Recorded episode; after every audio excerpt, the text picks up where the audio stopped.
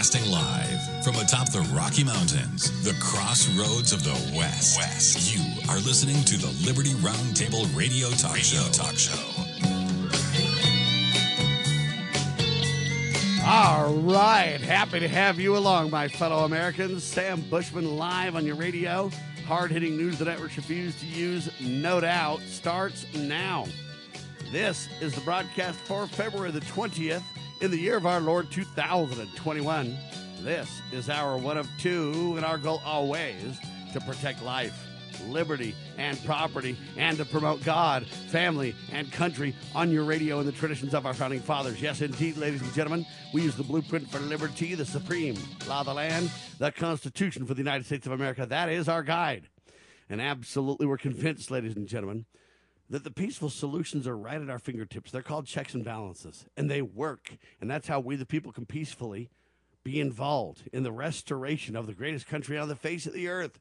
As you know, we reject revolution. We stand for peaceful restoration, ladies and gentlemen, of America. We also support the greatest export being God, family, and country. The best export being the Ten Commandments. The best export being there's something above government, and that's Christianity. Welcome to Liberty Roundtable Live. It is a freedom loving, fantastic Saturday. Every day is freedom loving. Every day is fantastic. Every day is faith filled. At least we hope that's the case. I want to tr- uh, make a tribute broadcast for two hours today to the late Rush Limbaugh. Was he perfect? Far from. Did he hit the news as hard as we do? Not even maybe. Was he a good person? Well, I think he uh, started out a pretty good talk show host, but then he kind of went to become a Republican water boy for the Bucks as his life evolved, from what I understand, he became a man of faith. And he embraced faith. That's a critical thing, ladies and gentlemen. If we gain something in this life to become a Christian, to believe in Christ, to have hope, to have faith, to have charity for others, uh, to learn to serve one another with kindness and love, to learn to be like the Savior Jesus Christ to the best of our ability. I know we're we'll never be the savior. I understand all that, but I know we can try to. Well, what did he say? Come follow me. If we can do that to the best of our ability, it makes 10 times more out of our lives by being Christians and followers of Christ than we can make on our own.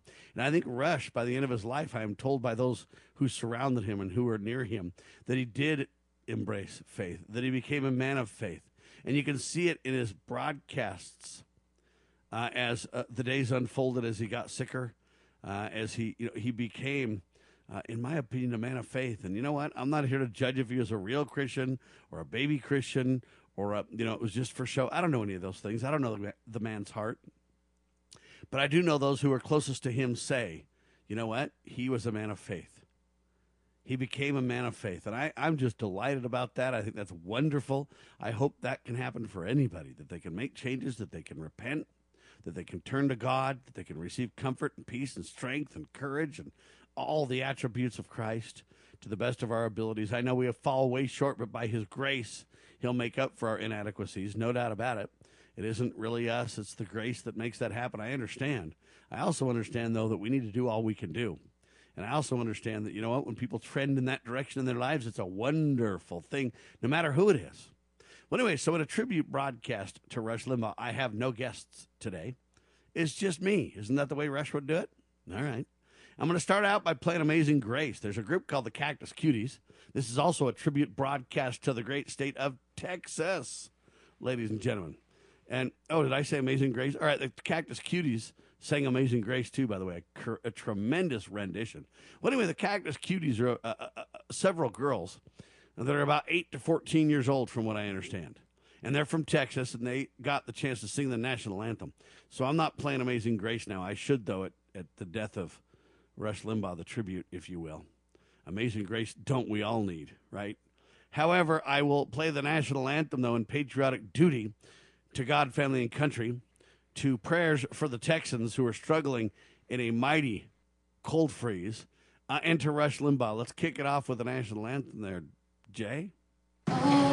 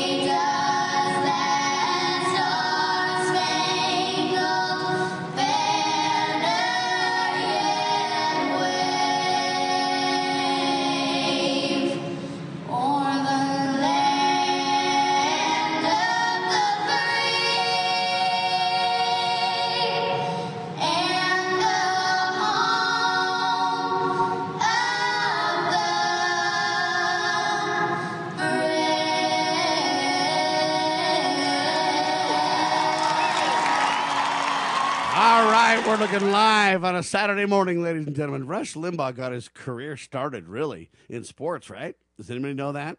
He became a talk show host. He was a sports guy. And so I wanted to kick off the Cactus Cutie national anthem to kind of give a tribute to Rush, a tribute to the Texans, a tribute to all things holy and honorable and good and righteous and everything else. And I bring all that up because uh, the Cactus Cuties, in my opinion, they're something.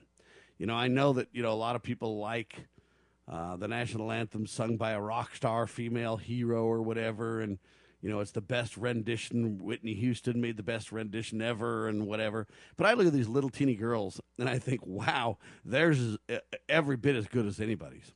And uh, what I love about it is it really serves up on a platter the innocence, the hope, the future, the patriotism, that you know what young ones can have if they're taught right. When I mean taught right, I mean taught about God, family, country, taught about the protection of life, liberty, and property, taught about proper patriotism, taught about gratitude and appreciation, taught about all the principles that make people great. We're not great. We're not great because we're important. We're great because we're God fearing Americans. And we can teach others to be great too by following the look at God for solutions, not government. Here's Amazing Grace, Cactus Cuties. Amazing grace, how sweet the sound that saved a wretch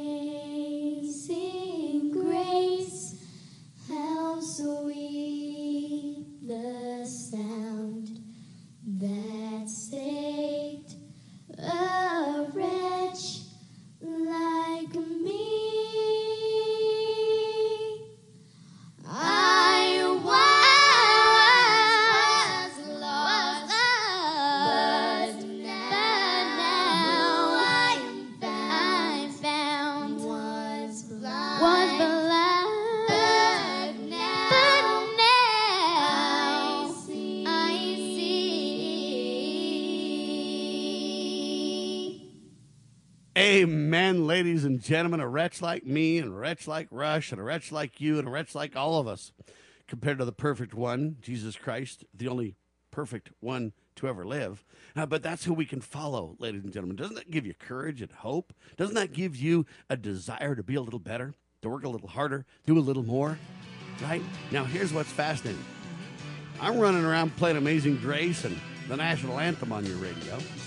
And it reminds me of the opportunity that I had the chance in freezing, I mean absolutely freezing temperatures, to sing Amazing Grace. I'll tell you about it coming up.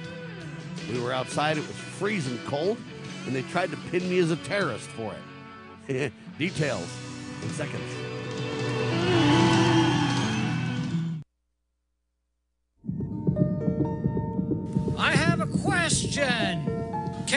Nation conceived in liberty carry its head high if it denies protection to the youngest and most vulnerable of its citizens? Can a country founded on God given rights continue to thrive without understanding that life is a precious gift from our Creator? I believe that great nations and great civilizations spring from a people who have a moral compass. I don't think a civilization can long endure that does not have respect for all human life, born and not yet born. I will be in earnest. I will not equivocate, and I will not excuse. I will not retreat an inch, and I will be heard. One thing I promise you, I will always take a stand for life. As a parent, is receiving a faith based, character focused education for your children difficult to find? Do you believe that godly principles should be a central component in your child's education? Imagine a school where faith and integrity are at its center, where heritage and responsibility instill character. For over 40 years, American Heritage School has been educating both hearts and minds, bringing out academic excellence. This is the school where character and embracing the providence of a living God are fundamental, where students' national test scores average near the 90th percentile. With American Heritage School's advanced distance education program, distance is no longer an issue. With an accredited LDS oriented curriculum from kindergarten through 12th grade, your children can attend from anywhere in the world. American Heritage School will prepare your child for more than a job, it will prepare them for life. To learn more, visit American Heritage.org. That's American Heritage.org.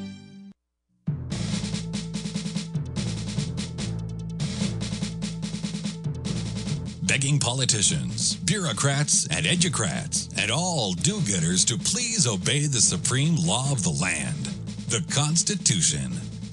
This is Liberty Roundtable. Yes, indeed, ladies and gentlemen. This is Liberty Roundtable Live. We're live six days a week on the Sabbath. We rest just as we would hope it to be. Hard work's good for the soul and good for you and me. Now, ladies and gentlemen, I was mentioning right before the pause that, you know, the Cactus Cuties sing Amazing Grace. Uh, we sang, or had, they sang the national anthem, a tribute to Rush, a tribute to Texas, and a tribute to God fearing America. Because remember, it's about God, family, and country. And what makes America great is that we realize there's something greater than government, and that's God Almighty, who we turn to, whose laws we need to obey if we want success, if we want to remain the greatest country on the face of the earth. Now, if we fail to obey God's commandments, and other countries obey God's commandments, then they'll be great and we won't. It isn't a matter of white supremacy or any of those lies they tell you, ladies and gentlemen. It's simply a matter of reality. Obey God's commandments and He will keep His promises, He will protect us, He will heal our land. Okay, so it's not we're great because we're better than anybody else. That's all bogus. We're great, ladies and gentlemen, because when we do what the author of Liberty says, we have more liberty. Where the Spirit of God is, there also is liberty, is the point, right? I digress. I'm telling you about a story. when I had the chance to sing Amazing Grace, not near as prettily as the Cactus Cuties, I might add. You know, my redneck voice probably ain't very pleasant to listen to, nevertheless. Um, the feeling, the sentiment, the uh, intentions were valid. So I cast my mind back five years ago. What was it? January the 2nd, 2016? And uh, Sam Bushman, Richard Mack, Kurt Crosby, and many others went to Oregon. And we went to the state of Oregon because we wanted to, or Oregon, is that how you say it?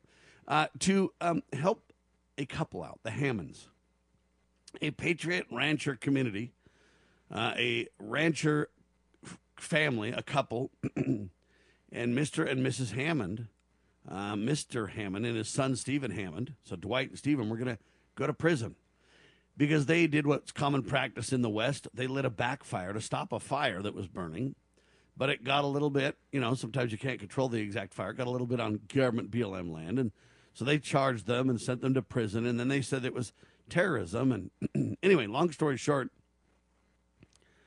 the prosecutions continued. It was in the Barack Obama administration, and they were dubbed as terrorists, this Steve and Dwight Hammond.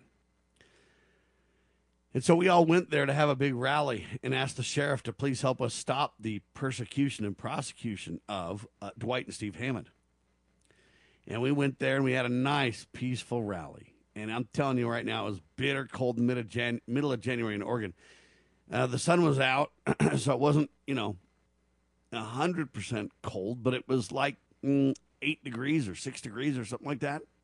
So everybody was all bundled up and everything else. And well, anyway, Richard Mack and myself and Kurt Cosby, we were leading the rally as we walked from uh, where we were peacefully meeting together, and we walked to the by the sheriff's office, and, and, and then we eventually walked to the Hammonds' home. And when we got to the Hammonds' home, it was freezing cold, man.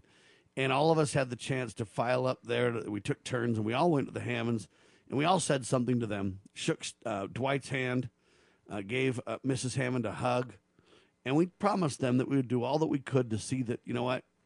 One, we wanted to stop them from having to go to jail, and the Hammonds said, no, please don't, don't cause any trouble.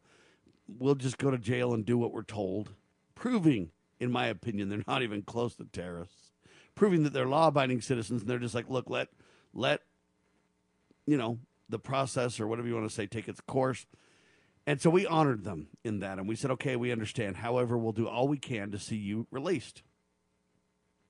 We gave them hugs. There was a lot of tears. And then when we stepped back after everybody had kind of filed up and we had kind of stepped back, they were still on their porch, the Hammonds. Old couple, man, in their 70s, right?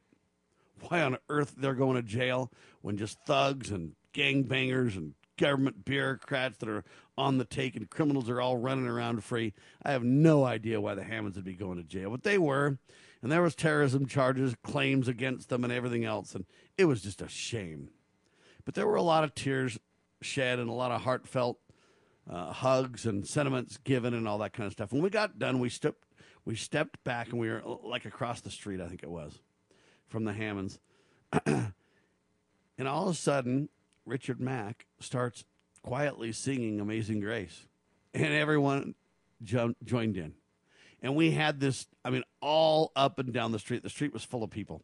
All up and down the street. It just caught on, and everybody sang Amazing Grace to this dear couple on their porch in the freezing cold. I'm telling you right now, six, seven, I can't remember, nine degrees, whatever it was. It was single digits for sure and everybody was bundled up and all this kind of stuff, except for me. Of course, I had my head bare and my face open and stuff like this.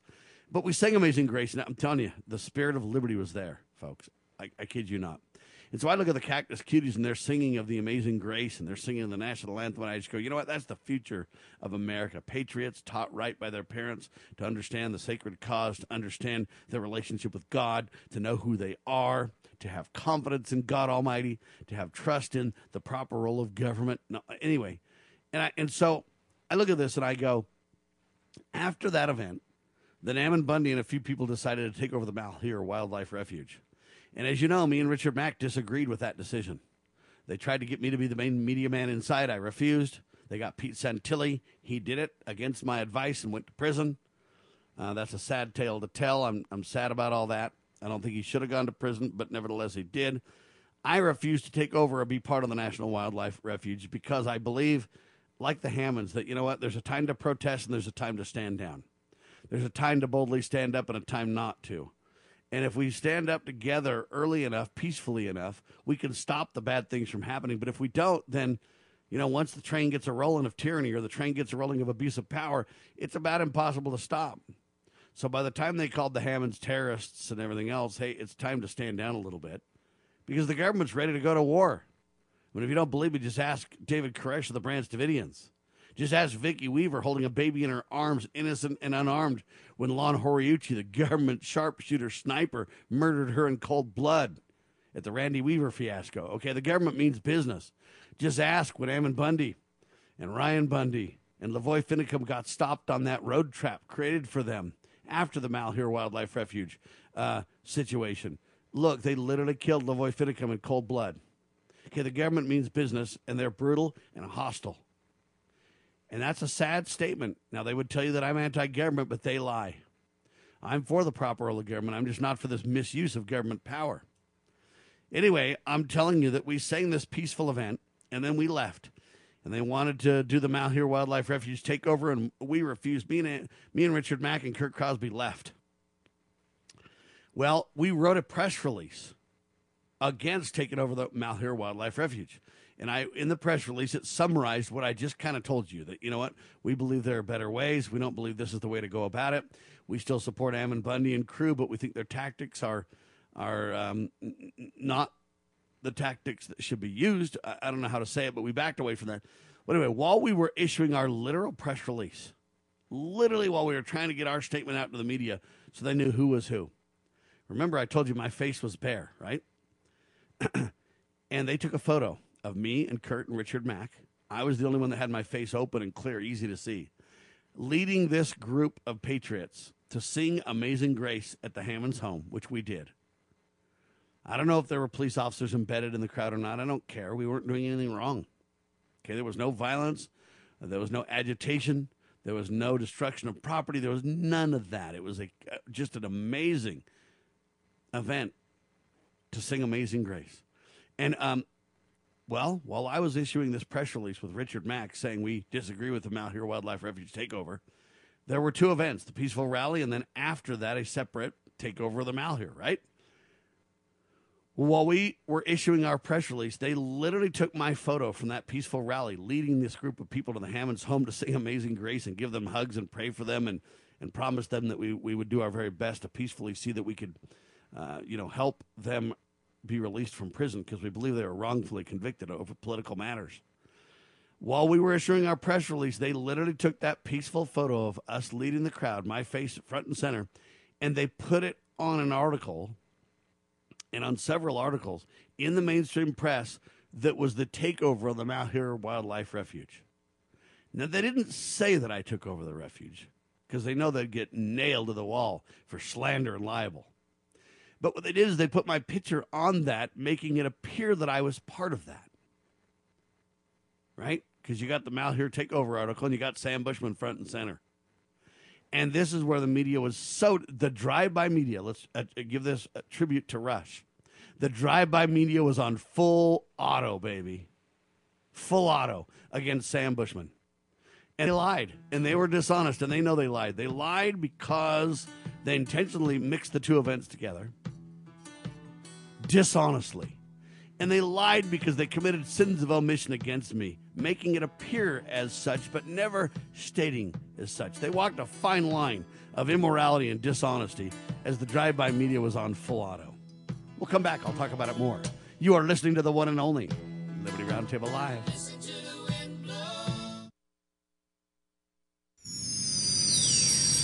Protecting your liberties. You're listening to Liberty News Radio.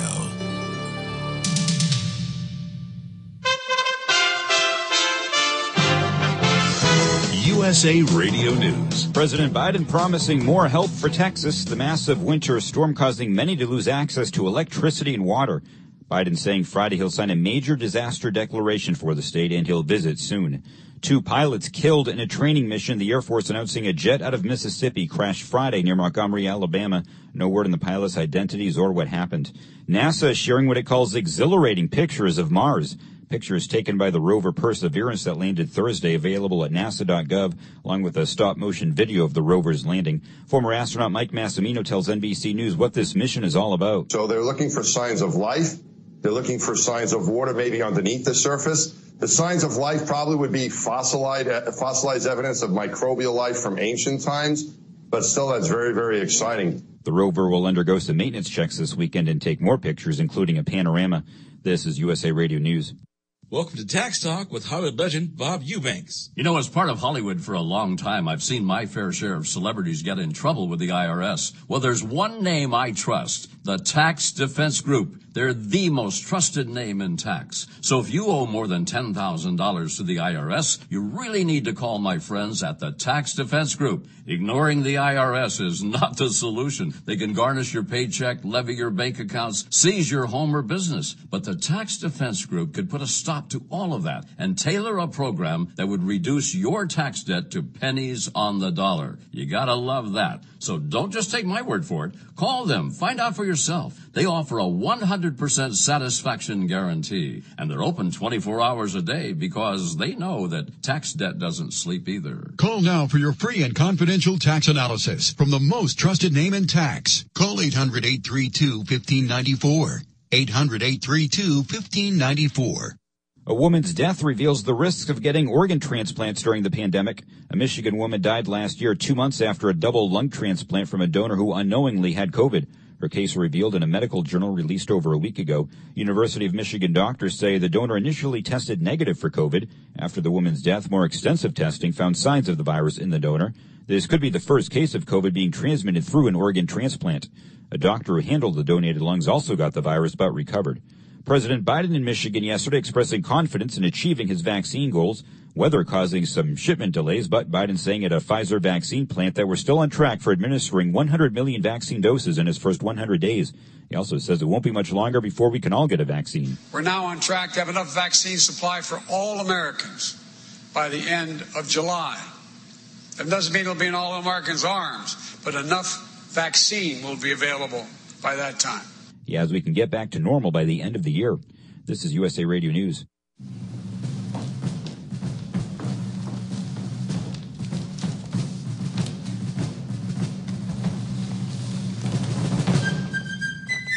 With news the networks refuse to use. You are listening to the Liberty Roundtable Radio Talk Show. All right, back with you live, Sam Bushman on your radio tribute to Rush broadcast, no guests, ladies and gentlemen. But I'm telling you about this uh, drive-by media scenario that happened to me personally. So the mainstream press literally took my photo from this peaceful rally where we gave people hugs and promised this old couple that would do our very best to advocate for their release from prison because we believe they're politically uh, charged, wrongfully so. And so we, we went to their home, we prayed with them, we hugged them, we promised them, and we sang Amazing Grace to them. And then after that, they took that peaceful rally and mixed it with the later event that day, the takeover of the Malheur Wildlife Refuge. So while I was literally issuing a public press release to the media about our stance, they literally took that photo from the peaceful rally and they put that on articles that were pro and detailed takeovers as if I was part of the takeover and one of the leaders of the takeover. I mean, it's the drive by media, literally full auto assault like you cannot believe. And I talked to some attorneys about it because I wanted to sue them, and the attorneys were like, you know, you probably can't sue them. It was a bad, in bad taste photo for them to use, but they didn't make any claims. They didn't completely defame you uh, in a direct way that could be attributable. Yeah, is it immoral? Yeah, is it dishonest? Yeah, is it in bad taste? Without a doubt. And Sam, it's really bad. It's super unfortunate, but you know, there's a lot of leeway in the media, buddy. And it really drove home this drive by media reality check that I learned from Rush Limbaugh. That that's what they do.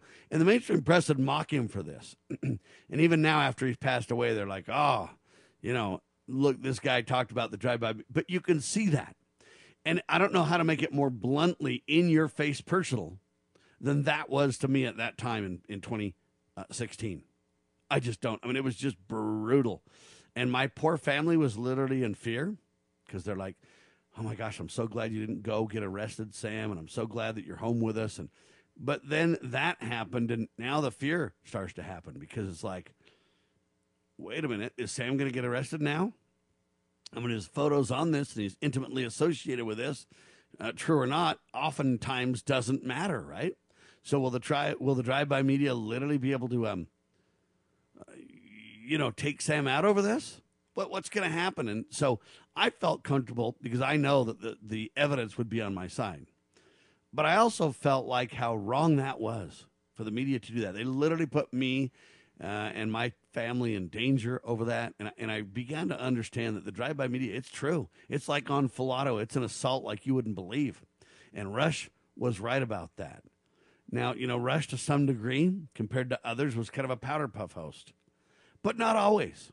He stood up and got a lot done, and he did a lot of good in the world. Some you know about, some you don't know about. Okay? So let's talk about this. Um, country star John Rich is in the news right now. And the reason that he is, you know, I, I think that's Big and Rich. Is that the country group? Big and Rich, John Rich, okay. Country star John Rich revealed a secret donation that Rush Limbaugh made to the St. Jude Hospital Group. He says, when I was on Celebrity Apprentice, now isn't that uh, Donald Trump show, Celebrity Apprentice? Jay, isn't that right? All right, I'm going to start calling Jay Snerdley. Should I do that? Snerdley? You got to look that up, Snerdley. Right. isn't that what, what well, Snerdley just okay. So Jay's talking in my ear. You guys don't hear, but Jay says I don't get that reference either. Just so you know, there's a guy by the name of Bo Snerdley, and Bo Snerdley is Jay uh, or Rush Limbaugh's producer. And so what Rush would always all the time is be like, Snerdley, look that up and make sure. Can you can you verify that, Snerdley? All right, r- straight from the horse's mouth, Snerdley has now verified um, that yes, indeed, The Apprentice is uh, Trump's. Uh, I don't know what you want to say, uh, reality TV show there. And so, anyway, so Rush Limbaugh made this donation to the St. Jude's Children's Hospital. When I was on um, Celebrity Apprentice, says John Rich, Rush Limbaugh made a donation of $100,000 to the St. Jude, only on one condition anonymous. Well, so that brings up the question, in all honesty and fairness to Rush Limbaugh. And what, what they always do is they say, Rush Limbaugh, God rest his soul. You know, kind of thing, right? Uh, anyway, but th- how many other donations did Rush make? He made a $100,000 donation. Um, John Rich just brought that to our attention. He was promised a secrecy while Rush was alive. And then now that Rush has passed away, it's kind of his way of saying, look, this guy was a better guy than you might think. Look what he did. Uh, I know personally. And that's an example of I was taught about the drive-by media reality check. Uh, I heard it from Rush, and then I kind of went, okay, I get. I understand what he's saying. But then I experienced it firsthand, like you wouldn't believe in a life-threatening kind of a circumstance, even to a great degree, or a freedom loss scenario at the least, right? Could have been. Well, anyway, um, but so Rush did a lot of good, says John Rich, and many others um, are learning about the wonderful things that Rush did uh, in his life. And there were many of them, folks, many of them. And that's kind of why I want to give a little bit of a tribute to Rush Limbaugh because I kind of want to just, you know, have people realize that, you know, you may disagree with Rush politically. You may completely disagree. You may say, "Oh man, he was he was part of the establishment." If you're, you know, kind of a, a conspiracy person or you know out of the establishment, you might say, "Well, Rush was just flat out mainstream press stuff." the Democrats would come back and say, "Oh, Rush was evil, man. Everything he said and did was just pro, you know, conservative or pro whatever, and it's bad." So you can take a lot of, uh, what do you want to call it, reference points, and say how Rush was a bad guy. But I submit to you that he was a lot better guy than he gets credit for, without a doubt. And I appreciate John Rich uh, doing a good job and telling us about this because I appreciate kind of knowing the man. You know what? Sometimes at somebody's funeral, you learn so much about people, right? And uh, this is an example where, you know, on his death, we learn about some of the wonderful things he did. And justly so. Well, anyway, um, Jay asked the question who the heck is Bo Snerdley? Well, he's the man that doesn't exist, ladies and gentlemen. Don't you know that? Come on. Why doesn't he exist? Because it's not his real name. That's why. Bo Snerdley was the producer for Rush forever, for decades. Now, a lot of people would like to say that Rush was a racist, right? Oh, yeah, man, he's one of them white guys, huh, got white privilege going on everywhere and all that kind. Of, well, I don't know if you know, but Bo Snerdley is not only not a real person, but he does exist. Yeah. Who the heck is Bo Snerdley, you might ask? Bo Snerdley. Well, so the New York Times raised doubt about Bo Snerdley's existence, okay? And you say, Sam, wait a minute, why are you going around in circles? Stick with your line of thought. I'm doing this on purpose. because Bo Snerdley was not a real person. That was a, what do you call it, stage name? What do they call that when they're authors, Jay? What do they, what do they call those guys? Pseudonym? Yeah. All right. But the New York Times raised doubts about Bo Snerdley's existence. But the man on the Rush Limbaugh show, known as Bo Snerdley, indeed does exist, and he expressed his love and admiration for his multi decade long term boss, Rush Limbaugh. He spoke in an emotional interview Thursday night. His name, by the way, ladies and gentlemen, is James Golden. And he served as Rush Limbaugh's producer, call screener, and engineer since 1992. 102, 112, almost 30 years, baby. All right. Now, James Golden, the other interesting thing you need to know about him was a black dude. Yep. Yeah, James Golden, the black gentleman that played the role of Bo, uh, Bo on the Wrestling Boss show, was a black man. And he's now on Sean Hannity giving this incredible interview. And he said, We can't wrap our ar- arms around this, James Golden told Hannity, who says he owes his own success to Limbaugh. We can't wrap our brains and our hearts around that our beloved Rush has returned his talent to God. We are so thankful for him. Yeah. Now think about that, folks. So everybody's running around saying, oh, yeah, you know, Rush Limbaugh, that guy's a, a conservative icon leader of kind of the white supremacy movement. And he's not really an open white supremacist or whatever. He's just, uh, uh, you know, kind of a closet one, but he certainly kind of blows the dog whistle in favor of the racists and he lies, absolute lies, straight from the pit of hell lies. Okay, folks? Bo Snerdley was a real man. His name is James Golden, and he loved Rush. And that was a black man and a white friend standing shoulder to shoulder for the sacred cause of liberty. And race had nothing to do with it, and they were best friends. Liberty Roundtable Live continues in seconds.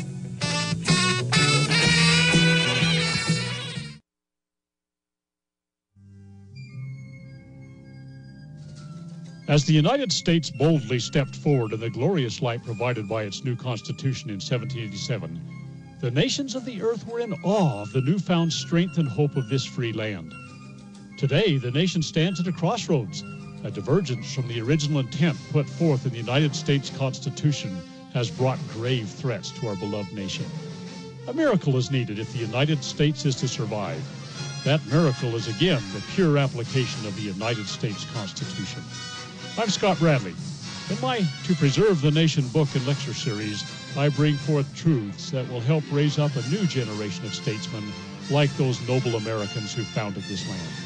Vigorous application of these principles will invigorate and restore the nation, and we may become again the freest, most prosperous, most respected, and happiest nation on earth.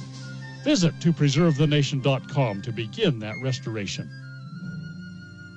Okay, girls, about finished with your lesson on money? Daddy, what is a buy sell spread for gold coins? Well, when you sell a gold coin to a coin shop that's worth, say, $1,200, you don't actually get $1,200. But don't worry, we're members of UPMA now, so we don't have to worry about that. Daddy, what if somebody steals our gold? We don't have any gold at the house. It's stored safely in the UPMA vault, securely and insured. But the S&P 500 outperformed gold. Daddy, gold is a bad investment. Some people do think of it that way, but actually, gold is money. And as members of the United Precious Metals Association, we can use our gold at any store, just like a credit card. Or I can ask them to drop it right into mommy and daddy's bank account, because we're a UPMA member family. Find out more at upma.org. That's upma.org.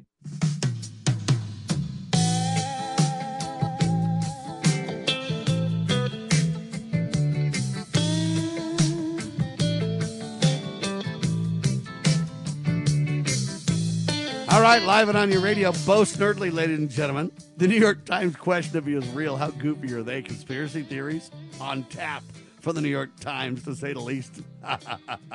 Guy's name is James Golden. He's a black gentleman. In my opinion, a real patriot. What an example of a good guy doing great things. But Rush did a masterful job at weaving his producer into the broadcast. Okay, Bo Snerdley, James Golden is his real name, got a lot of credit for things. So when when Rush was on the air, uh, since he was pretty much running solo, I mean, the guy would do three hours of hard hitting radio every single day. Maybe not as hard hitting as the radio we do, but you know, he did his best, right? What do you do when you're kind of in the mainstream and you get massive fame and you're on 500 plus stations? Do you kind of mellow out a little bit, or do you, you know? Anyway, uh, I digress. Rush was a great man, did a great job, did a lot of good things behind the scenes that you don't know. One of them was his promote his producer, like you wouldn't believe. And uh, nobody really knew who Bo Snerdley was. Some people thought he was a prank, you know, character, but uh, it turns out that he was a real man producing real quality, some of the best radio work ever produced. He was the call screener. He was the okay. It was real. He was real. And um, so James Golden or Snerdley would be talked to on the radio all the time. So, you know, Rush would come out on a segment and be like, I don't know if I ought to tell the, the people this. Hey, Snerdley, you got to tell everybody this? All right, Snerdley said I should tell you guys. So I'm going to tell you Rush Limbaugh shaped the generation like nobody else could. And cultural thought, along with countless changing of individual lives. Anyway, Golden tweets now and is kind of a public figure speaking out. He said, Believe it or not, Rush Limbaugh, I'd probably be working in a grocery store if it wasn't for you. Brother, we'll meet again, says James Golden.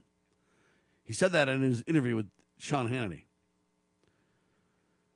Now, Golden, er, Golden, and this is really interesting. James Golden said Rush Limbaugh is really a second generation founding father. Isn't that interesting? You know, this black dude who no one knows about now speaking out saying, Look at Rush. Rush promoted me, gave me an incredible career. I'd probably be working in a grocery store if it wasn't for Rush. And you know what? Given just the praises to Rush. Okay? But let me explain something to you, ladies and gentlemen. It, was, it went beyond radio. This went beyond radio, James Golden, nicknamed Bo Snerdley for decades. This went beyond politics, he said. What Rush did for America, what Rush did changed so many trajectories for this country. When Limbaugh began his talk show in Sacramento in 1984, no one was on even TV or radio where you could get conservative ideology. Does Bo Snerdley exist? Come on. Yes, he does. He changed the media, said Golden. He changed the landscape. Rush Limbaugh's radio program grew for over 30 years. This is unheard of. And our audience ranged from small children all the way up to the senior of senior citizens. What's your metrics? What's your, you know, well, everybody, Rush would say. Beyond his accomplishments, James Golden said, Limbaugh was one of the finest human beings you would ever want to meet. Golden became emotional as he defended Rush Limbaugh against charges of racism. Yeah. Golden became emotional. So, this black dude behind the scenes that no one even knew hardly existed, but was referred to every day and given credit every day by Rush. Rush would always talk about Snerdley. Hey, Snerdley, I'm gonna, I'm gonna make a comment. I want I want you to make sure that can you double? I've already checked my facts on this, Snerdley, uh, but can you double down and confirm for and he'd have you know James was behind the scenes doing all this stuff and scrambling and confirming facts and doing a tremendous job. But he'd always give his producer credit. His credit, his his producer was his equal, as it should be, black or white, irrelevant, race irrelevant, right? But Golden became emotional as he defended Rush Limbaugh against charges of racism. What do you think of that, ladies and gentlemen? I really ask you honestly, what do you think of that? Right? This is really important. Okay, because it shows Rush's true character. It shows that we're not racists like you think we are, or like you're told that we are. Right? A generous, wonderful, beautiful spirit, says Golden about Rush Limbaugh. Humble, a gentleman, he said. Never failed to thank people for the smallest service that they could do for him or do to him. He never looked down on people, Golden said. It burns me to my soul when people sully his reputation with falsehoods, calling him racist. This man was just an incredible phenomenon. And we love you, Rush, he said. God bless and thank you, Sean Hannity, for having me on the radio or on the TV with you to discuss Rush. You can see the interview there. Now, guess who wrote up this? Uh, what do you want to call it? Uh, WorldNet Daily writes the article. Yes, Bo Snerdley exists. Our beloved Rush has turned his talent to God. Unheard voice in studio expresses his love for American icon. Writes Art Moore of WND, WorldNet Daily. Now, I bring this up because who's going to tell you the real news? Okay. In my opinion, that is the real news. That is who Rush Limbaugh was. Who would know him better than his producer? I mean, his wife, Catherine, maybe? But I mean, this guy, Bo Snerdley, spent literally three hours a day every day with Rush. And I'm sure prep time and, and communications off air and had something to do with it too. He said it went beyond radio, it went beyond politics. It was, yeah, they were dear friends. And so, to those of you who call Rush Limbaugh or me or anybody else a racist, you are lying. Now, I say or anybody else. There are racists out there, folks. I'm sure there are. I don't know any of them, but there are. I say I don't know any of them because you know what, folks? You can't judge a person's heart. People say dumb things and kind of, um, you know, get tempted into jokes and things about race or this and that. It's bad taste. Don't get me wrong. I'm not accepting it at all. But I am saying, you know what? That doesn't mean they're a racist just because they fall for that. Just because they we have a bullying mentality in America these days. That doesn't change the reality check that hey, they're probably not really racist. They just don't think through it well enough, right? So there you have it. Anyway, I commend Rush Limbaugh for the work that he did. And I would really ask out of that to Rush Limbaugh fans all across the country. Are you a truth seeker? Because I believe that Rush Limbaugh was a truth seeker.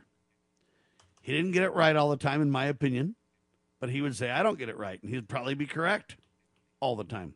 We're human, folks. We're talk show hosts. We're not above the people. I know some would want you to believe we are, and some act like they are, and I get all that. But, ladies and gentlemen, we put our pants on one leg at a time, right?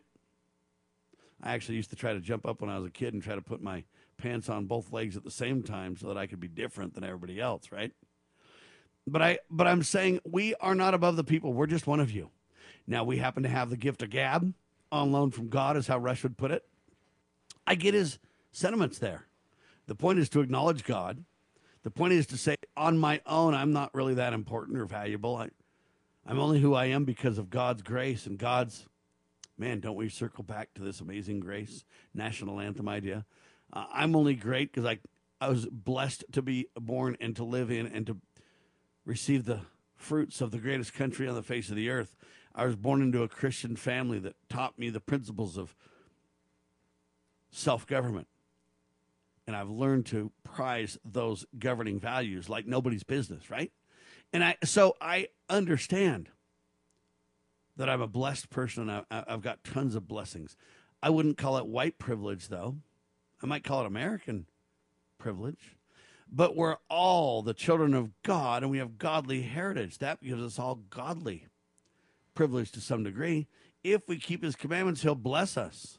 If I make wise choices and keep his commandments and I'm blessed, is that privilege? Well, it's certainly all that I can do, and then grace added unto me by a loving Father in heaven. It is that. I'll be honest, it is that. But I'm not above the people. I'm not any better than you. I might have the gift of gab. I have the ability to communicate ideas rather succinctly. I have the ability to talk for a long time. I, okay, those are one of my talents, I guess, right? I'm grateful for that. Uh, I don't think that I'm more important than anybody because of that blessing that I've received, of that ability to teach and instruct and guide and be a what? Is it the first social media radio? Just wondering. It's one to many. I talked to a bunch of kind of social media, right? Pretty social. Me talking to you, us becoming friends, great family of radio listeners, kind of thing. Rush pioneered that reality check, ladies and gentlemen. And guys like me learned from him and many others. I learned from Chuck Harder. I learned from Jerry Hughes. I learned from Rush Limbaugh. I don't know if you want to call it that, but I'm a you know second generation radio guy. I'm younger than all those guys, but I'm also a what third generation founding father. I hope to be a first generation patriot pioneer, restoring the republic of the traditions of our founders. And I hope to be the patriot pioneer that remains peaceful in doing so, rejecting revolution and standing for peaceful restoration. These things, right? Well, I I don't think we're better than anybody else. And I don't want to be a guy that nobody can get to, nobody can talk to, nobody can um, hear from except for on my terms or my circumstances. I don't want to be that guy. Okay, I'm not a rock star. Um, and I don't think Rush viewed himself as a rock star either. And uh, I gather that because I have friends that knew Rush personally. One of them was a gentleman named Phil Mueller, who I re- uh, mentioned, I think, yesterday or whatever, who helped Rush get hired uh, on some of his first radio gigs or his first syndicated kind of gigs. And he got fired over Rush. They wanted to fire Rush, and my buddy Phil said, "No, you're not." He was Phil's boss, or he was Rush's boss, and they fired both of them. Uh, but Phil was a stand-up guy, and so is Rush. And Phil would speak very well of Rush. And I'd say, "Well, can you get a hold of Rush now, Phil?" And he's like, "No, Rush doesn't really take my calls or whatever." And, that, that's kind of where I get. I don't know if Rush wouldn't take his calls, or if Rush didn't remember him or if those around Rush wouldn't really let Phil get to Rush, so he couldn't, you know, let Rush know who he is. I don't know. But I know that even Phil, who knew Rush well, would would speak fondly of him. And James Golden, Bo Snerdley, would speak fondly of Rush. And so the people that surrounded him spoke kind of him. And so I have to take away after his life. I don't want to judge his heart negatively. I want to pull the greatest attributes from him that I can and highlight those like I would want to do for anybody. I then want to take the things that I've learned from him, learned from him, and apply them in meaningful ways. Why? Well, because then his impact has synergism. That's why. Impact for good, impact for critical thinking skills, impact to promote God, family, and country. We hope that impact, like a, a pebble being tossed into the pond, we hope the ripple effect is tremendous. And if it's up to me, the ripple effect of good will never end. God bless you, Rush. Liberty Roundtable, hour one in the can, two coming up. God save the Republic.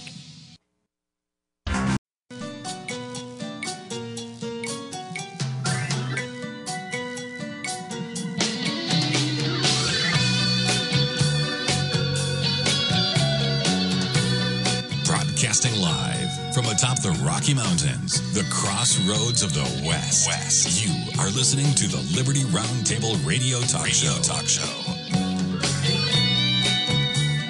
All right, happy to have you along, my fellow Americans. Sam Bushman live on your radio. Hard hitting talk at your fingertips, always six days a week. LibertyRoundtable.com, lovingliberty.net. Spread the word, tell your neighbor it's absolutely free. Live and on demand radio at your fingertips on the 7th Day we rest, it is Saturday, February 20th. We are live on your radio. Hour one, last hour.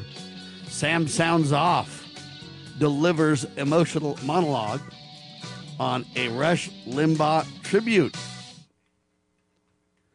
Rip Rush is the exclamation point. Rest in peace, brother. I'm going to say Rip Brother Rush. Why? Because they always called him a racist, like the rest of us. But yes, indeed, ladies and gentlemen, Bo Snerdley exists. Yep. Bo Snerdley's really named James Golden. And James Golden is a black man who says he probably would have been working in a restaurant without Rush. And they were dear friends beyond radio. And uh, Bo Snerdley really speaking out on Sean Hannity's show, uh, telling who Rush re- really was and I gave last hour a little bit of my uh, experience with people who knew Rush. And uh, John Rich, country star, speaking out as well, defending Rush, saying Rush donated $100,000 to St. Jude's Hospital under the condition of the donation being anonymous. How many other things did Rush do with his money that we don't know about? Don't know, but I bet a bunch. That's just one story from John Rich. Now you hear stories and other people. You know what? James Golden, Bo Snerdley saying how awesome of a person Rush was.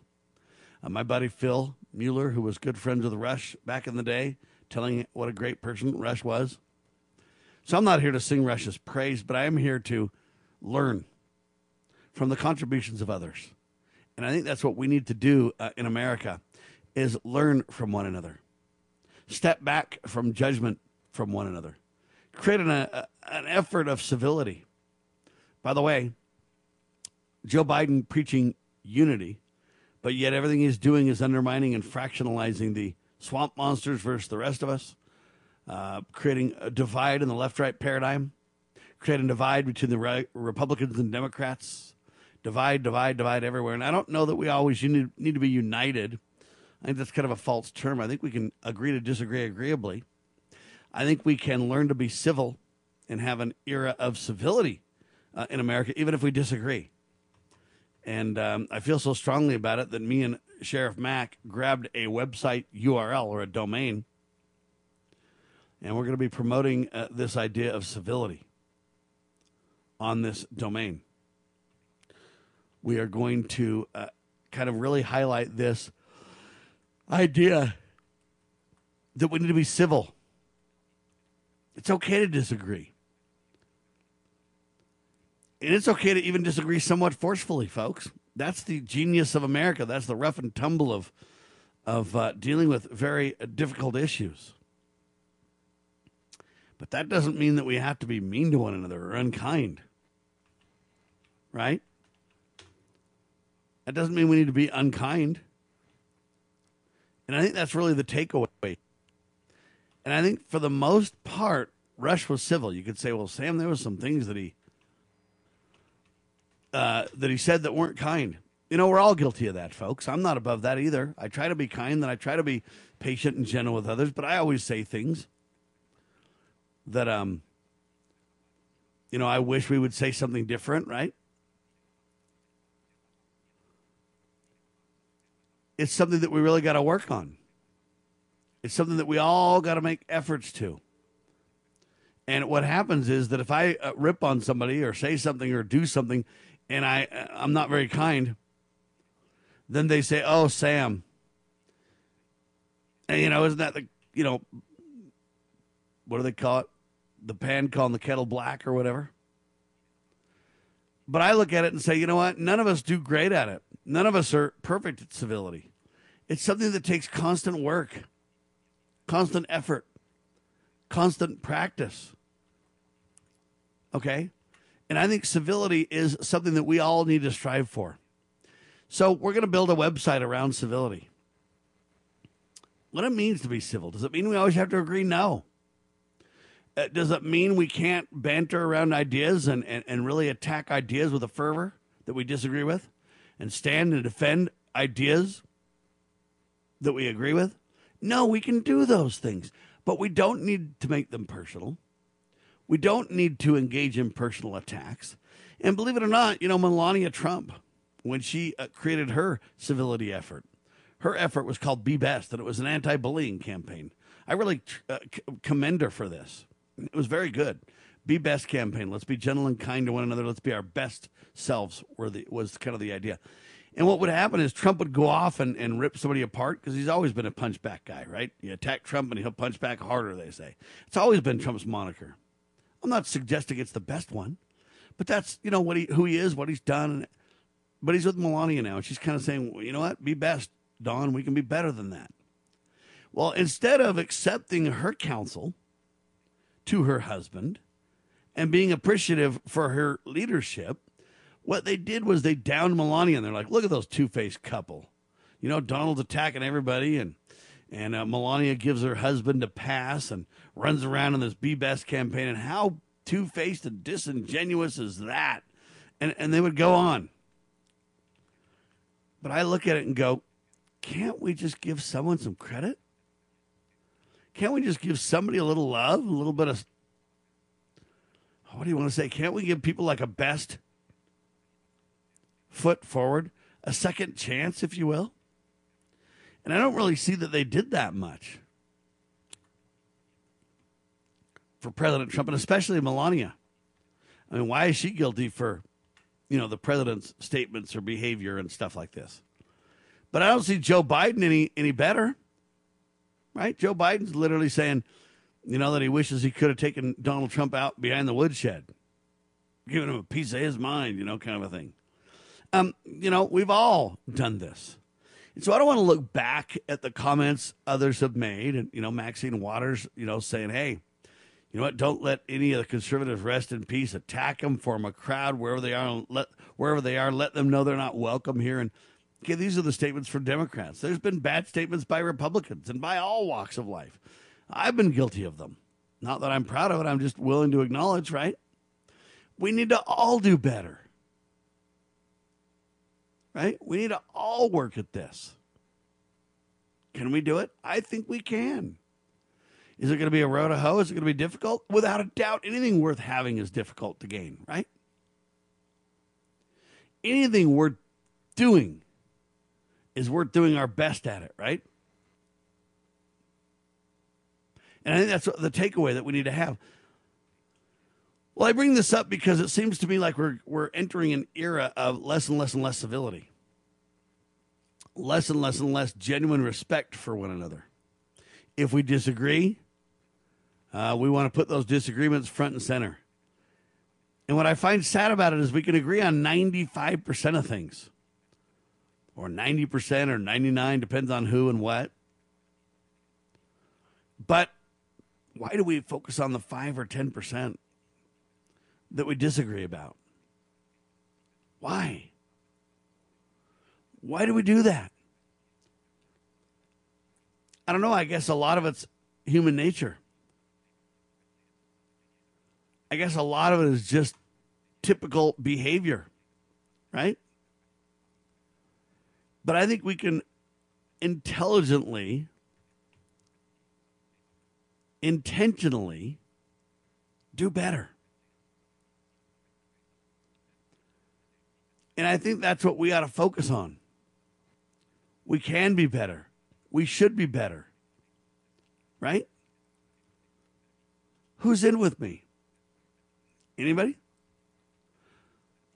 Who's game to try to educate and to use civility as the opportunity to bring people together, to give people hope, to embody courage? You know, as once said, courage is contagious, right? So think about that. How can you continue to make a difference? What can you do to bring about a new era of civility? What can you do to make a difference? Right? How do you go about our disagreements in ways that make sense? Right? In ways that that give people hope and a chance to work together rather than burning the bar down and barn down in division. Right? We got to really, really, really, really work to guard against that. And one of the ways that we can guard against that is to reject the cancel culture. What we want to do in our society now is cancel anything we disagree with and act like it doesn't exist or act like it doesn't have the right to be. And I think Republicans and Democrats and all of us are guilty of this. What we do is we say, well, wait, reject the cancel culture when it's things that we believe in. We don't want them to cancel it. But when it's things that the other side believe in, we're all ready to cancel it and do to, unto them what they have done unto us rather than do unto them what we would like done unto us. Critical. Critical stuff. But so, so, so important. I would give you the name of the website on civility we're going to be talking about, but it's not built yet. But it's a worthy project, don't you think? All right. Bo, Snerdley, should I give the name, the, the website, even though it's not built yet? Oh, Snerdley says I should. Hang tight, ladies and gentlemen. You are listening to Liberty Roundtable, Civility Radio at your fingertips.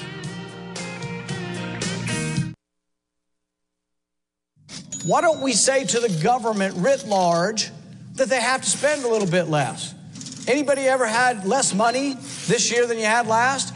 Anybody ever having a 1% pay cut? You deal with it. That's what government needs a 1% pay cut. If you take a 1% pay cut across the board, you have more than enough money to actually pay for the disaster relief.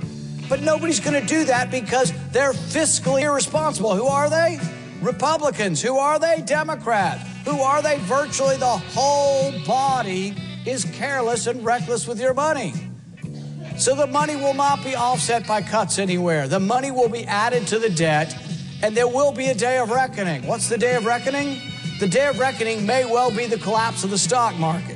The day of reckoning may be the collapse of the dollar. When it comes, I can't tell you exactly, but I can tell you it has happened repeatedly in history when countries ruin their currency. You know where the solution can be found, Mr. President? In churches, in wedding chapels, in maternity wards across the country and around the world. More babies will mean forward looking adults, the sort we need to tackle long term, large scale problems. American babies, in particular, are likely going to be wealthier, better educated, and more conservation minded than children raised in still industrializing countries. As economist Tyler Cowen recently wrote, quote, by having more children, you're making your nation more populous, thus boosting its capacity to solve climate change. The planet does not need for us to think globally and act locally so much as it needs us to think family and act personally. The solution to so many of our problems at all times and in all places is to fall in love, get married, and have some kids.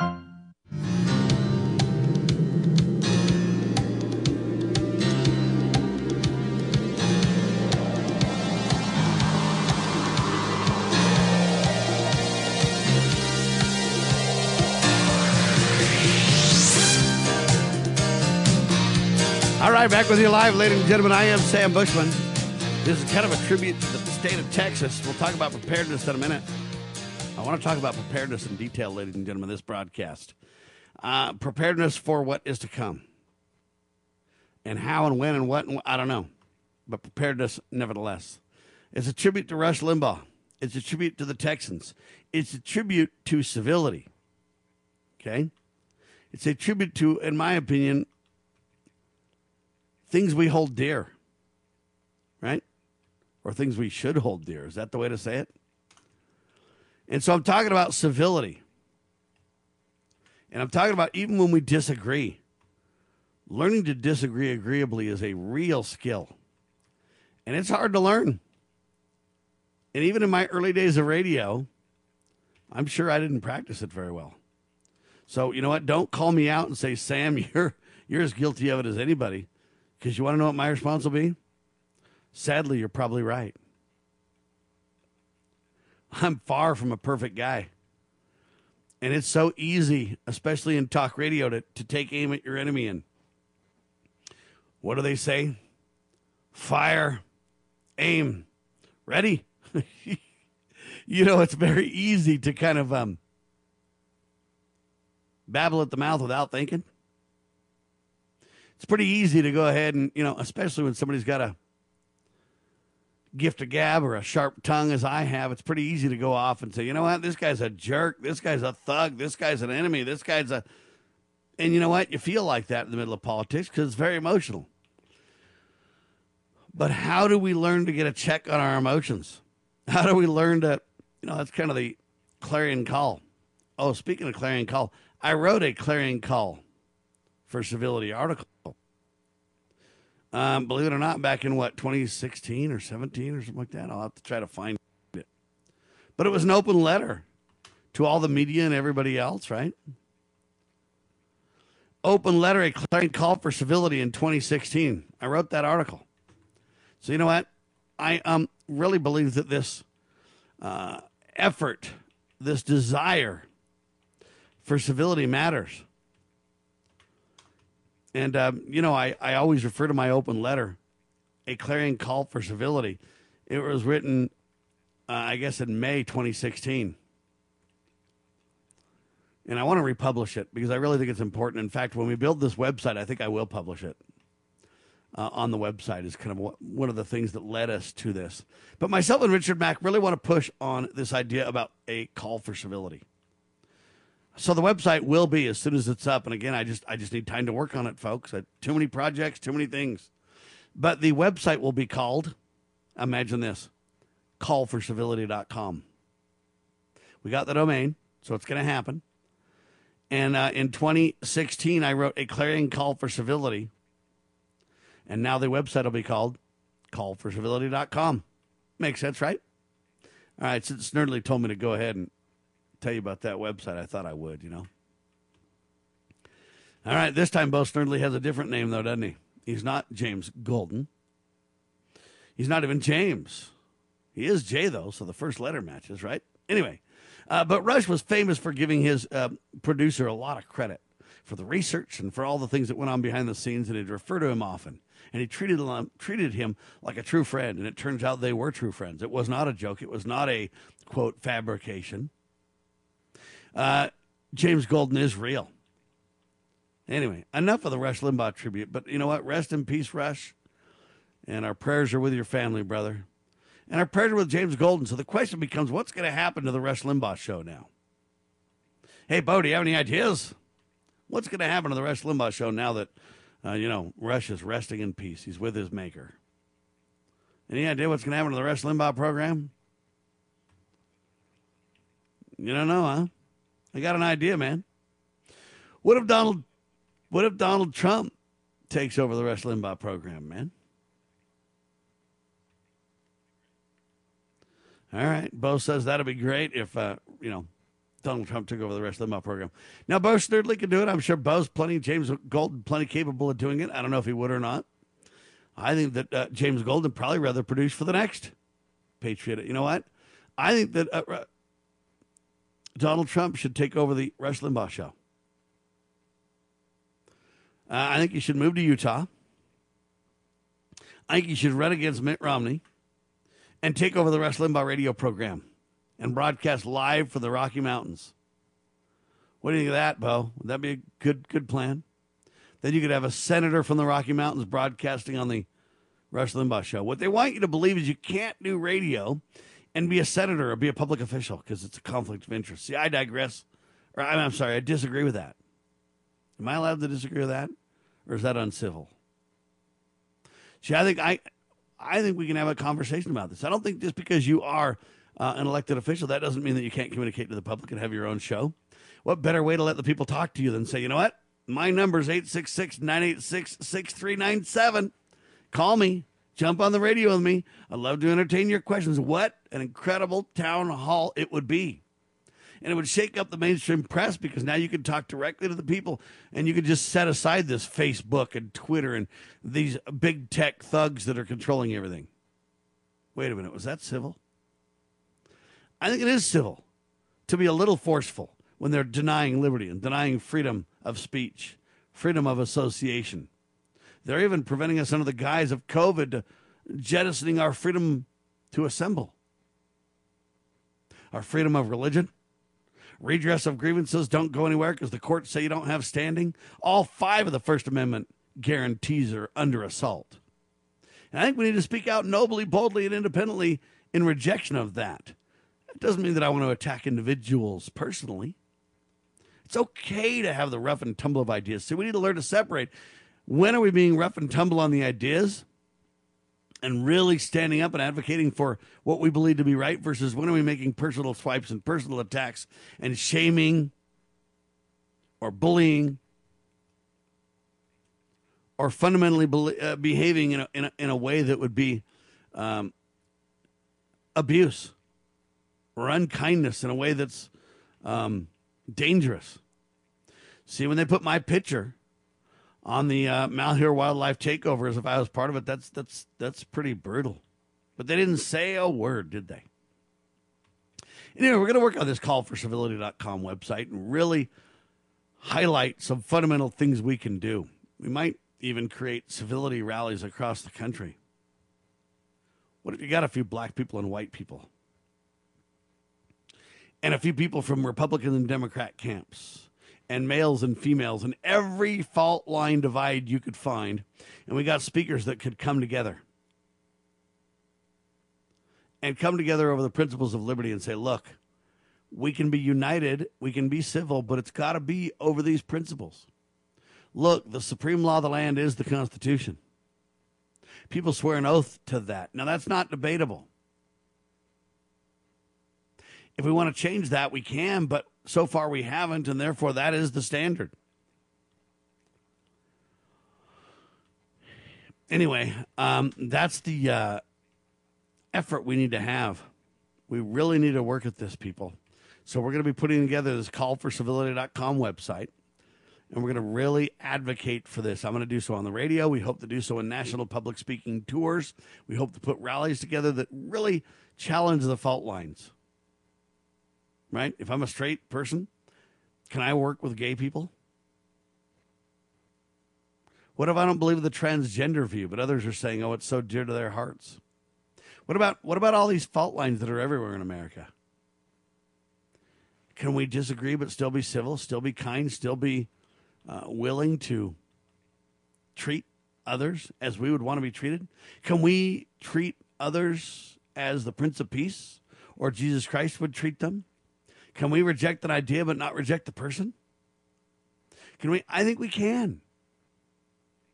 In fact, I think we must if this nation is to endure, we must work on erasing fault lines, burying the hatchet on disagreements. I don't mean that we agree or that we're 100% united, but I mean that we're civil and respectful, that we're kind, that we appeal to our base, if you will, and future converts to our base in ways that hold the moral high ground. Is that a possibility? Or am I just Pollyanna wishful thinking kind of guy. I may be a little Pollyanna wishful thinking guy, but I'd rather be that guy hoping to change the world for the better than the other guy that says it's not possible. Forget it. Give it up, Sam. They'll never let you do that.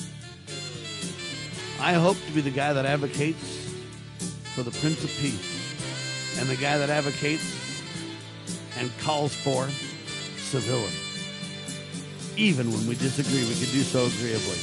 I may not agree with what you say, but I will defend your right to say it. This is Liberty Roundtable Live.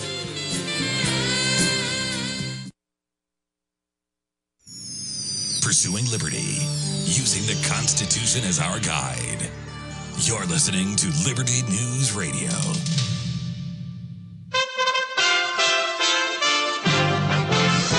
USA Radio News. Plans to vaccinate more Americans against the coronavirus delayed by the weather. President Biden in Michigan Friday at a Pfizer vaccine plant as the delivery of 6 million doses is held up by extreme weather across most of the country.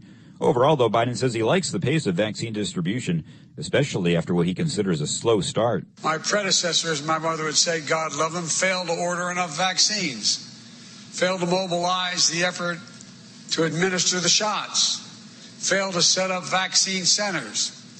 That changed the moment we took office. Biden believes his administration is still on track to administer 100 million vaccine doses in his first 100 days. Meanwhile, the House Budget Committee yesterday releasing details of Biden's COVID relief bill. The $2 trillion package includes a $15 an hour minimum wage, $1,400 stimulus checks, extending unemployment benefits, and more money for small businesses. This is USA Radio News. Hello, this is Wayne Allyn Root for our newest sponsor, Asset Strategies, or ASI for short. ASI is a precious metals powerhouse. They sell gold and silver. Never in history has there been a more important moment to buy gold and silver. ASI has been in business for 39 years. They've served over 20,000 clients and sold $5 billion worth of gold, silver, and precious metals with zero complaints. Last year, gold saw gains of 25%. Silver nearly doubled gold's performance. Now Democrats are in charge. Green New Deal, open borders, free healthcare for illegals, bailout broke cities and states. The debt is about to go through the stratosphere. The time to buy is now. The owners of ASI, Michael and Rich Checkan, have been my close personal friends for 16 years. ASI is the company I trust when it comes to buying and selling precious metals. Call now to receive a free consultation and a free one ounce silver eagle with every qualifying purchase when you mention the Wayne Allyn Root Show. Call 800-831-0007. That's 800-831-0007 or visit assetstrategies.com. President Biden planning to visit Texas soon following a massive storm. Biden also saying Friday he'll sign a major disaster declaration for the state.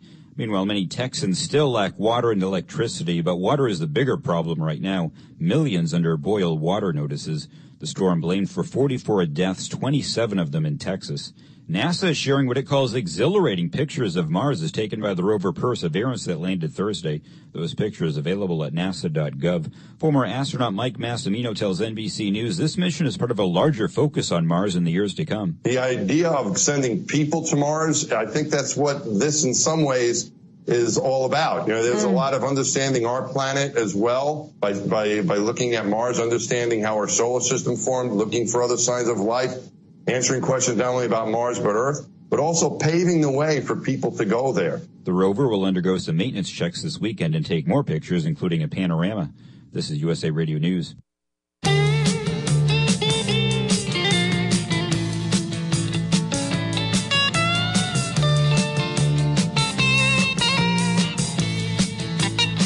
All right, happy to have you along, my fellow Americans. So much to cover, so little time, right? I got an interesting email from the Sutherland Institute, and they're a think tank, and um, they have a headline that says this Cancel culture points to big question. I agree with that. Are students learning about freedom of speech? Ooh, yeah. That's a really important discussion, huh? The cultural phenomenon known as the cancel culture is serious, right? It continues to insert itself into many parts of society. Cancel culture seeks to annul or remove certain people from mainstream discourse, right? And it's a serious issue. And it really talks about the education arena, and it goes on, talks a lot about this, but I want to mention about the cancel culture. Is the cancel culture, and they have a different question. Theirs is relating to education, and they, it's in their educational series. It's like part 12 of their big ed- educational series. I don't really want to go on about that, except to say that I want to ask my own question. Right? Let me give you an example. Cancel culture points to big question.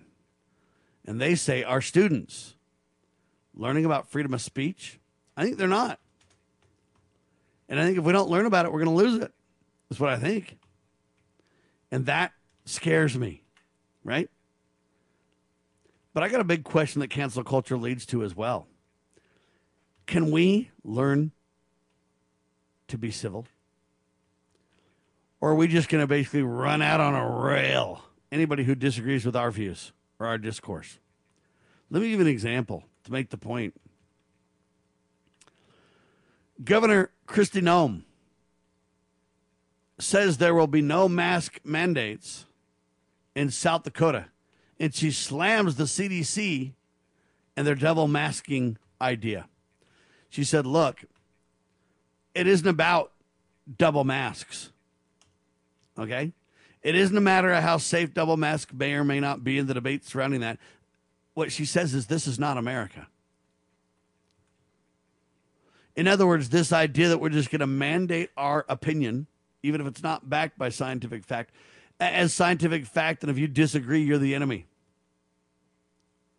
And this cancel culture issue is right at the heart. Are we just going to cancel Kristi Noem, this governor, and just say, you know what, you're you're you ought to be in prison?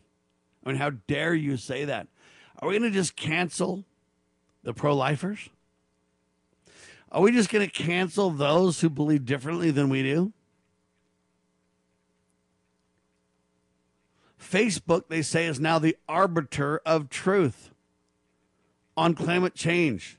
Believe it or not, they're putting together a panel with Yale and Cambridge experts, and their goal is to debunk myths of deniers. Facebook, now arbiter of truth. They're putting together a climate change panel with Yale, Cambridge, and others, and they're putting experts together to debunk the myths of the global warming or climate change deniers. Art Moore, WND.com, writes the piece. And that's a very scary discussion, isn't it? But are we just going to let cancel culture just cancel anybody who disagrees on climate change? What if you do things that we don't agree with? Do we just shut people down? Let me give you an example. This is serious, serious, serious. School board mocks parents, and the comments go viral. I don't know if you saw this story, but in my opinion, this story is really important. Okay? School board mocks parents. Unfortunate remarks go viral, says the headline. President of a board in Oakley, California, resigns after video virtual meeting circulates online. So what happened is they were having a conference, a conversation, uh, kind of a conference or whatever. They didn't think they were on live video, and so these, you know, government school personnel just starts mocking parents, right? And I guess it didn't go too well because the parents are now livid and attacking the school board, who then mocked, you know, parents. So you got this rift now between the school board and the parents because the school board mocked the parents. Now the parents are livid. But here's my take. Number one, I don't agree at all with the school board mocking the parents. I mean, I, I think that's foolish. I get ill advised. I mean, I can go down that road of explanation. I'm, I'm just against it, okay? But you know what? They have their right to free speech and free thought, free thought as well. And if they want to mock the parents, they can. But we can also fire them for that. Okay? You can have your own free speech, but we'll just, you know, fire you. The other issue is that, hey, they can have their free speech. The parents, though, instead of just trashing the school board or trashing this um, president of board in Oakley, California, or whatever, um, what we can do is we could just simply say, hey, we're not going to put our kids in your government school in the first place. After all, the government school is the Communist Manifesto. So you have the president of the Communist Manifesto Board in California mocking parents, and parents ought to just simply respond and smile and take their kids out of government school. If enough parents took their kids out of government school and the government school shut down, uh, then we wouldn't have communism being taught in America, first of all. And secondly, the president can go find the job elsewhere.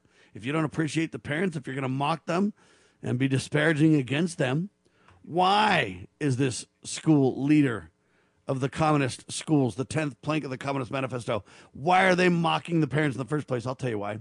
Because parents are trying to get their kids back in school and open up schools. And the bureaucrats, the professional communist do gooders back in the 10th plank of the Communist Manifesto on the school board, they're getting big paychecks to sit around on their derrieres. And they don't want to go back to work. So they're mocking the parents, going, We're not going back. My response is just shut it down, people. Shut it down, people. That's what needs to happen, right?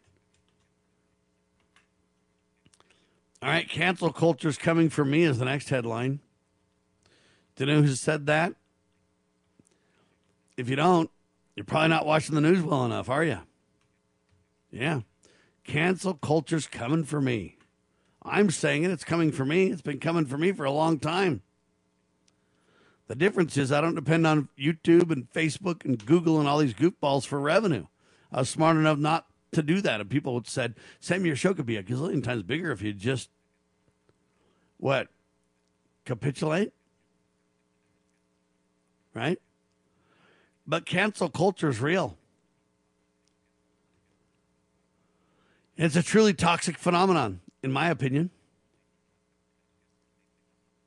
Now, some people think cancel culture is a good thing, but I don't. And so I don't agree with this, um, you know, school board at all, but I do agree with their right to speak and think as they think best. Our prayers are with them.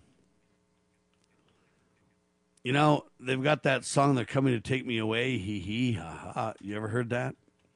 Well, when cancel culture is coming for me, I kind of think that. It's coming for you. They think we're crazy, but I think they're crazy. You know, where does it end? Right? Where does it all end?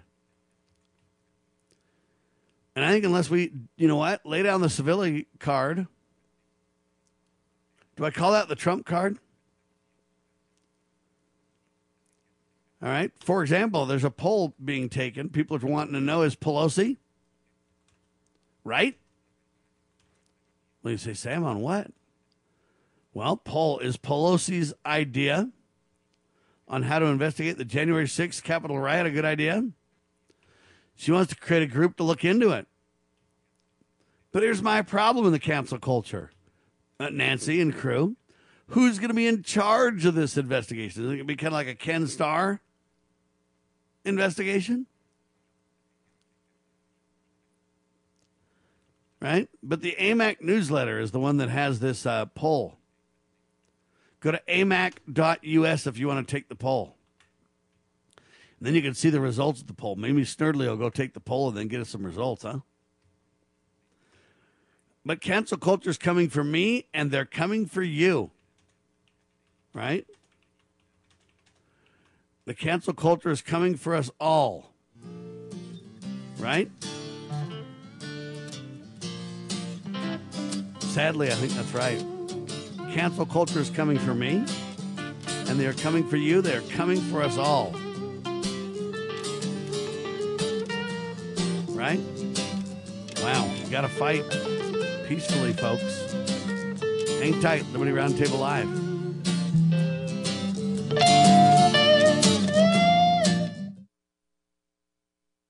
Have we realized the assault against our lives? our liberties, our faith. To defeat this assault, Christians and all people of goodwill should have strategies to prevail in our faith and principles, which are simple. No need for a complex formula. One goal, one aim. A strategy like the heroic Christians of the past. We win, they lose. Nothing less. Big Q, Little Q. The Calm Before the Storm by a friend of Medjugorje. The Strategy of Heaven Revealed. Big Q, Little Q. The Calm Before the Storm. Available on Amazon.com or by calling Caritas in the U.S. at 205 672 2000. Foundation for Moral Law is a nonprofit legal foundation committed to protecting our unalienable right to publicly acknowledge God. The Foundation for Moral Law exists to restore the knowledge of God in law and government and to acknowledge and defend the truth that man is endowed with rights not by our fellow man, but by God. The Foundation maintains a twofold focus. First, litigation within state and federal courts. Second, education conducting seminars to teach the necessity and importance of acknowledging God in law and government. How can you help? Please make a tax deductible contribution, allowing foundation attorneys to continue the fight. You may also purchase various foundation products as well at morallaw.org. Located in Montgomery, Alabama, the Foundation for Moral Law is a nonprofit, tax exempt 501c3 founded by Judge Roy Moore. Please partner with us to achieve this important mission. morallaw.org. to dedicate this song to Mr. Rupert Murdoch.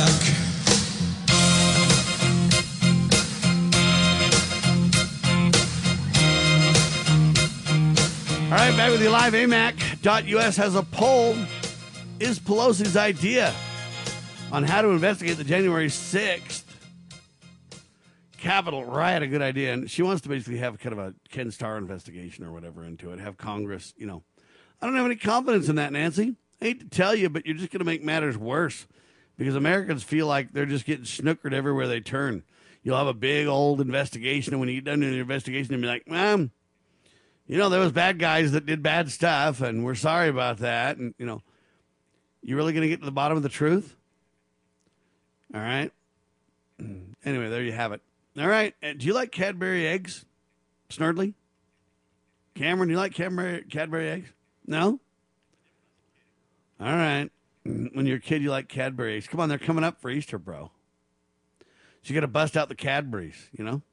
Well, anyway, a petition is out now to have Cadbury's latest commercial taken off air. Sur- the petition surfaced after viewers took issue with a same sex kiss featured in the ad. I guess, according to an article published on Friday. Now, uh, this is kind of the problem with this whole thing. You know, where do you go with this, right? But this petition is serious. Uh, they say, according to an article published by the New York Post, the petition, they say,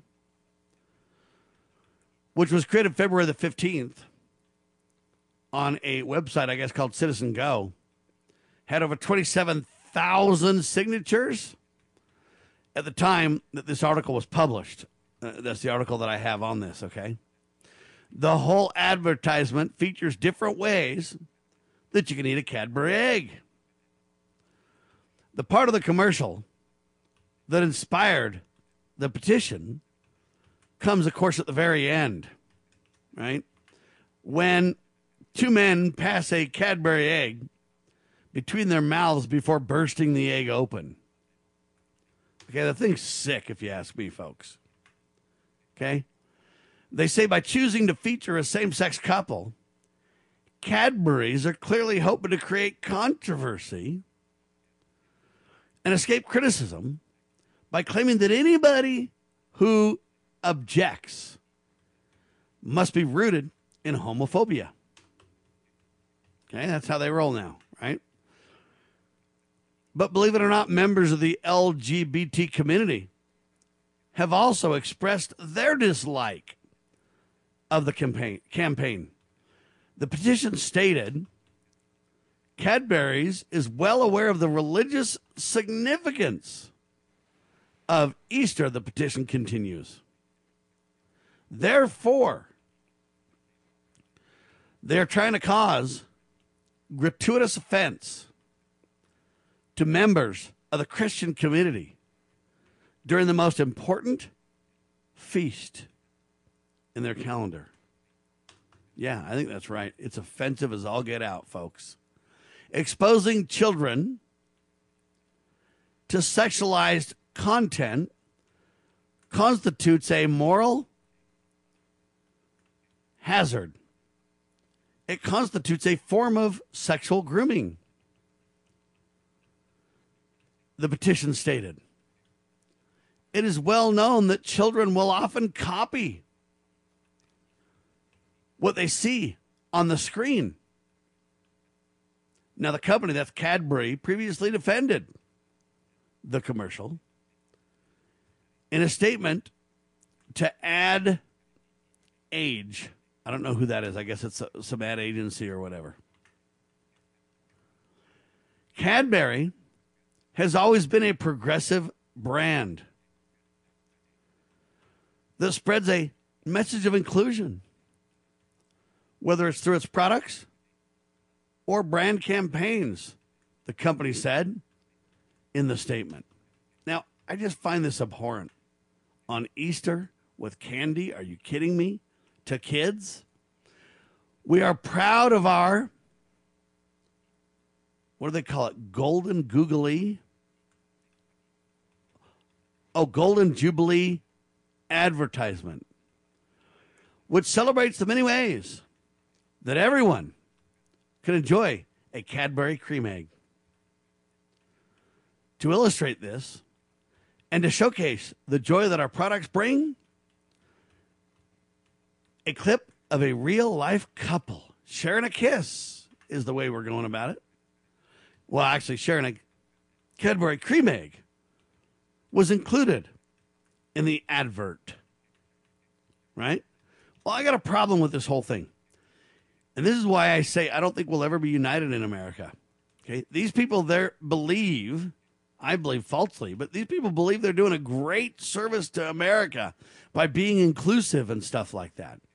But what they're really doing, in my opinion, is mocking Christianity at the expense of all Christians.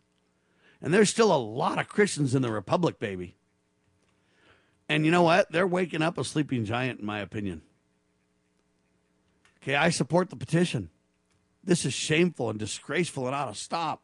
Now, I'm not going to attack the individuals involved there. I'm not going to go off on a rant against, you know, gay, lesbian, bisexual, transgenders. I completely disagree with their lifestyle. It is abhorrent, it is a sin, and I'm entitled to my beliefs. And I'm, I will not back away or apologize for those beliefs. God determines this, not me. I just happen to endorse God's statements on the matter. Now, that doesn't mean that I am going to be mean to people who love this. Doesn't mean that I'm going to try to get violent to anybody or that I'm going to, you know, go postal or anything like that. All right. Doesn't mean I'm going to be hostile and abusive towards anybody, but I completely disagree with the ad. I believe it's destructive to America in general. I believe it pollutes the airways right? I believe it's just a sad tale to tell, to say the least. It's a shame. And so I'm going to stand against it. But I'm not going to attack individuals. I'm not here to hate on anybody. I am here to tell you that I reject the commercial. I think it's abhorrent. I want to do all that I can to see it go away. All right. For Kim and Kanye, it's divorce sad tale after six years of marriage. I guess they're working for what do they call it? Joint custody. Is that how it is? Of the children. And so Kim, I guess, uh, and Kanye, it's divorce time. I guess Kardashian files papers after six years of marriage. I think it's sad. I thought that uh, Kanye and Kim were kind of embracing the Christian view, and I had a lot of hope for them. Um, anyway, I don't know how to respond to this except for me to say that our prayers are with their family. Our prayers are with their children. The children are the ones that are going to suffer the most in this, I fear. All right. Jimmy Kimmel goes to town on Ted Cruz. There he is, snake on a plane right there, Jimmy says. And the big story is about, I guess, Ted Cruz. Uh, and I guess Ted Cruz, what he did is while everybody was suffering in Texas from the freezing cold, I guess Ted Cruz rolled to Mexico, went on a plane to Cancun or whatever, and said, I was just trying to be a good dad. There was nothing that I can do, so I took my daughters down there. But it turns out he was planning to go on vacation. And some are very critical about Ted Cruz in this. I'm not as critical as others. In other words, I don't know why we want to look to government to solve all of our problems in the first place. Okay, um, you know what? I think Ted Cruz has every right if he wants to go on vacation to go. You say in the middle of a crisis, Sam, when most people can't afford to even go and everybody else is suffering, and yeah, because what is a senator going to do about the power grid melting down? I mean, he can hold hearings, he can try to investigate, he can whatever, but there's nothing that he can do in the middle of the crisis. He's not a miracle worker. He doesn't have the skills to bring back the power grid or any of that kind of stuff. So, you know what? This is all political attacks that I don't really see have a lot of advantage. All right. I don't know if you know this, but Texas on a, is on its own power grid.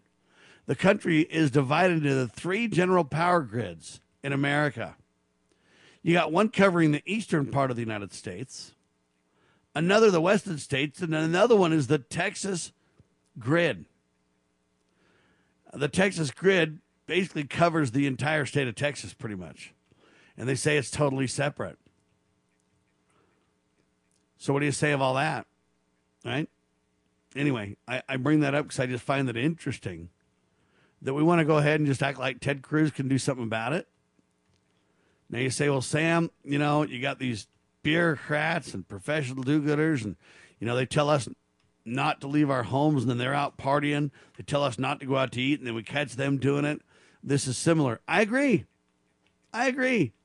But ladies and gentlemen, if you pay a senator couple hundred grand a year, and uh, as you know, they get rich when they're in office, buddy. That's just the way politics works in modern times. You expect him not to take the opportunity to go to a warmer climate, climate when he has the chance? You're expecting what never will be. Okay? We've made senators rich in America and we've turned them into elites. And now when they behave like it, we have a problem with it. We got to look in the mirror. Yeah, you left, right, Democrats, Republicans, all of us. We got to look in the mirror a little bit and quit blaming everybody else. Don't blame Ted Cruz. Don't start attacking Jimmy Kimmel for getting mad about it take the civility way and say, Jimmy, I know you're on one side, and Ted, I know you're on the other side, but man, both of you ought to stop. Jimmy, quit attacking Ted. Ted, you know that was an elitist move. It wasn't good to do. And you know what? We hope you behave more like a servant of the people rather than an elitist. I think you could politely politely help people understand the, the mistake here. Now, is it a mistake by Ted Cruz? I think so. But you can't blame him who wouldn't have done it right? We've turned them into elitists with plenty of money. And now we're mad because they behave like it? Why don't we change the game and have senators serve in their states, not back in the Washington District of Criminals? And why don't we go ahead and put them on part time basis and reduce their salary down to maybe 40 grand, 30 grand? The average salary of an American might be a good starting point, huh? But see, when we create elites and rich men, and then we're mad when it goes that way, I think we need to look in the mirror a little bit, folks. All right, two Florida women dress up as grandmas. They dress up as grannies to get the vaccine. Turns out they were 30, 35 and 44 years old, and they got caught. Yeah, they got caught. I guess you're not allowed to have a vaccine because you're too young, is the idea. I don't know if that's uh, age discrimination or what, but there you have it. Anyway, these women got caught. And, You know, you can't act like grannies to get uh, the vaccines. I don't understand why they're so fired up to get the vaccines in the first place. I don't understand what the draw is personally. But there you have it. Now, an Alaska woman went to the outhouse in the wilderness when a bear hiding in the toilet uh, attacked her from behind. Yeah, the Associated Press reporting this one. And I guess it wasn't fun. She screamed, she jumped up. Turned out we think the bear used his paw and attacked her on the derriere. And I guess um, she thought something bit her butt, but it turns out we think it was a paw. She said, as soon as I sat down, Shannon jumped up and screamed. Her name is Shannon Stevens. So beware of them bears, ladies and gentlemen. They can be worse than politics. You follow me? Our prayers are with Shannon, and that she gets the derriere healed. God save the Republic.